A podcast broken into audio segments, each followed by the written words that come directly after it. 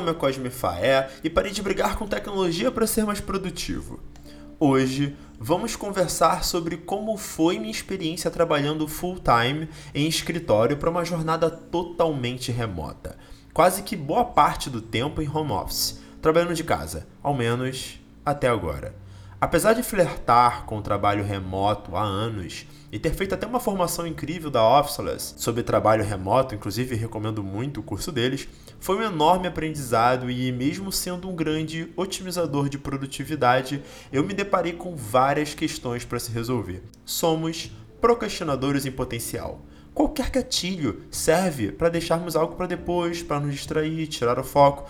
Te falar a verdade, não precisa de muito mesmo, né? Para eu te explicar como eu cheguei nesse episódio hoje, nos primeiros episódios do Hello Firecast, lá na primeira temporada, eu compartilho com vocês que eu mudei algumas coisas na minha casa para ficar mais confortável. Isso esbarra, né, em outros aspectos da minha vida. Até porque virou um espaço onde trabalhei focado por muito tempo. E essa mudança foi muito importante. Eu valorizo hoje cada detalhe do espaço que criei. Em cada cômodo da casa, eu vivo uma experiência leve e otimizada para minha realidade atual. Eu me reconheço em cada cômodo. Isso sim foi e é muito importante para mim. Estou levando para a vida esse aprendizado. Porém, ao longo do tempo, percebi que não era suficiente.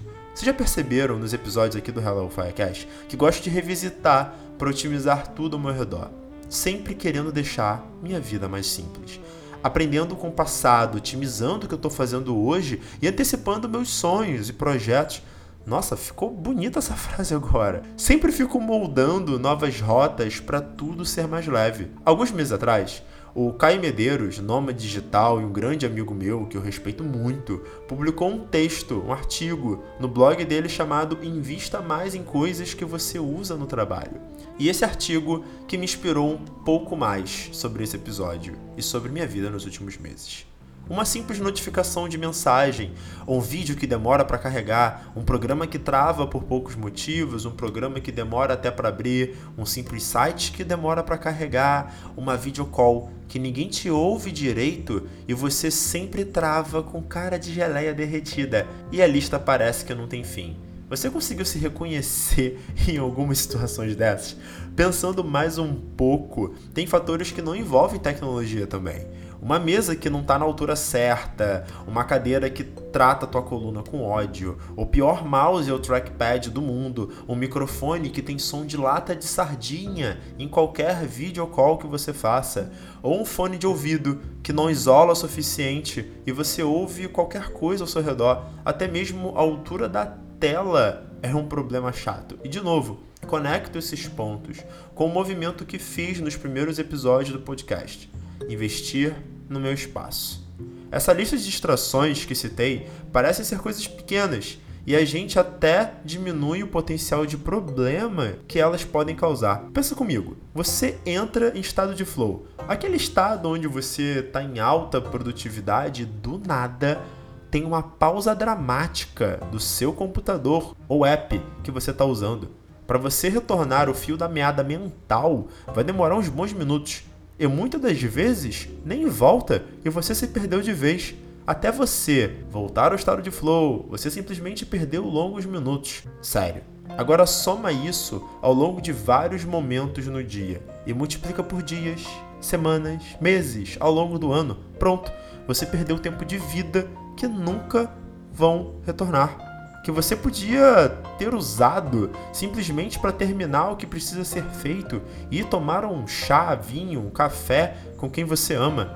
Hoje, praticamente todas as pessoas estão conectadas e usam tecnologia de alguma forma para potencializar sua produtividade no trabalho ou na vida pessoal. Não importa a sua profissão. Você pode ser advogado, nutricionista, médico, redator, enfermeiro, profissional de educação física. Investir nas melhores ferramentas para ser mais produtivo no trabalho resulta em você ter uma vida numa direção com mais foco no seu propósito. E onde eu andei otimizando nos últimos meses? Tenho disponível um computador top de linha para trabalhar, um teclado mecânico que me dá uma velocidade excelente de digitação.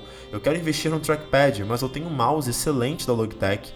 Uma mesa e cadeira do tamanho e ergonomia ideal, um microfone top de linha para videocalls e para gravar aqui o Hello Firecast, um celular que não me dá trabalho e tem total sincronia com todos os meus outros dispositivos. Um fone de ouvido com isolamento acústico que já me salvou de várias situações caóticas em que queria produzir ou somente relaxar, e assim a lista continua. Desde 2014, eu uso um app chamado Rescue Time, onde eu monitoro em todos os meus dispositivos minha produtividade. Eu vou deixar o link desse app, desse software, na descrição aqui desse episódio. Quero fazer um episódio falando um pouco de algumas ferramentas, mas ao longo do tempo, após essas mudanças, eu percebi no Rescue Time, nos relatórios que ele dá, que eu otimizei em mais de 10% minha produtividade, 10% menos estresse, ganhei mais de 10% de vida ao longo do dia. Soma isso até você se aposentar. Tá bom, né? Obviamente, eu não olho para essas métricas com frequência, eu não sou tão louco assim. E claramente não é apenas isso que potencializam nossa produtividade. Tem muitas outras coisas nessa equação aqui que a gente vai desbloqueando em outros episódios, alguns até com convidados especiais, mas chega de spoiler. Se você reparar, eu falo muito sobre investir e não gastar com algo. Faz muita diferença essa forma de se expressar, sabe? E se é algo que eu tenho um retorno positivo, alto, com o custo que paguei, logo eu traduzo como investimento. E te confessar que eu falava muito em gastei uma grana com esse microfone. Se ele tem um alto potencial de retorno para mim, que pode ser até conforto, eu já classifico como investimento. E é claro também, isso não vai impactar negativamente minha vida em algum outro sentido, por exemplo, financeiro.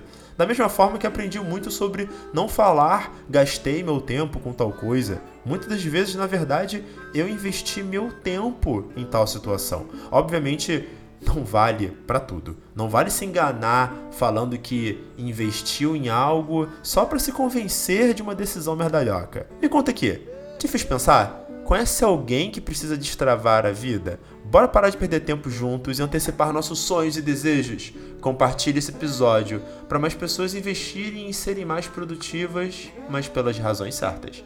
Abraço, tchau, tchau.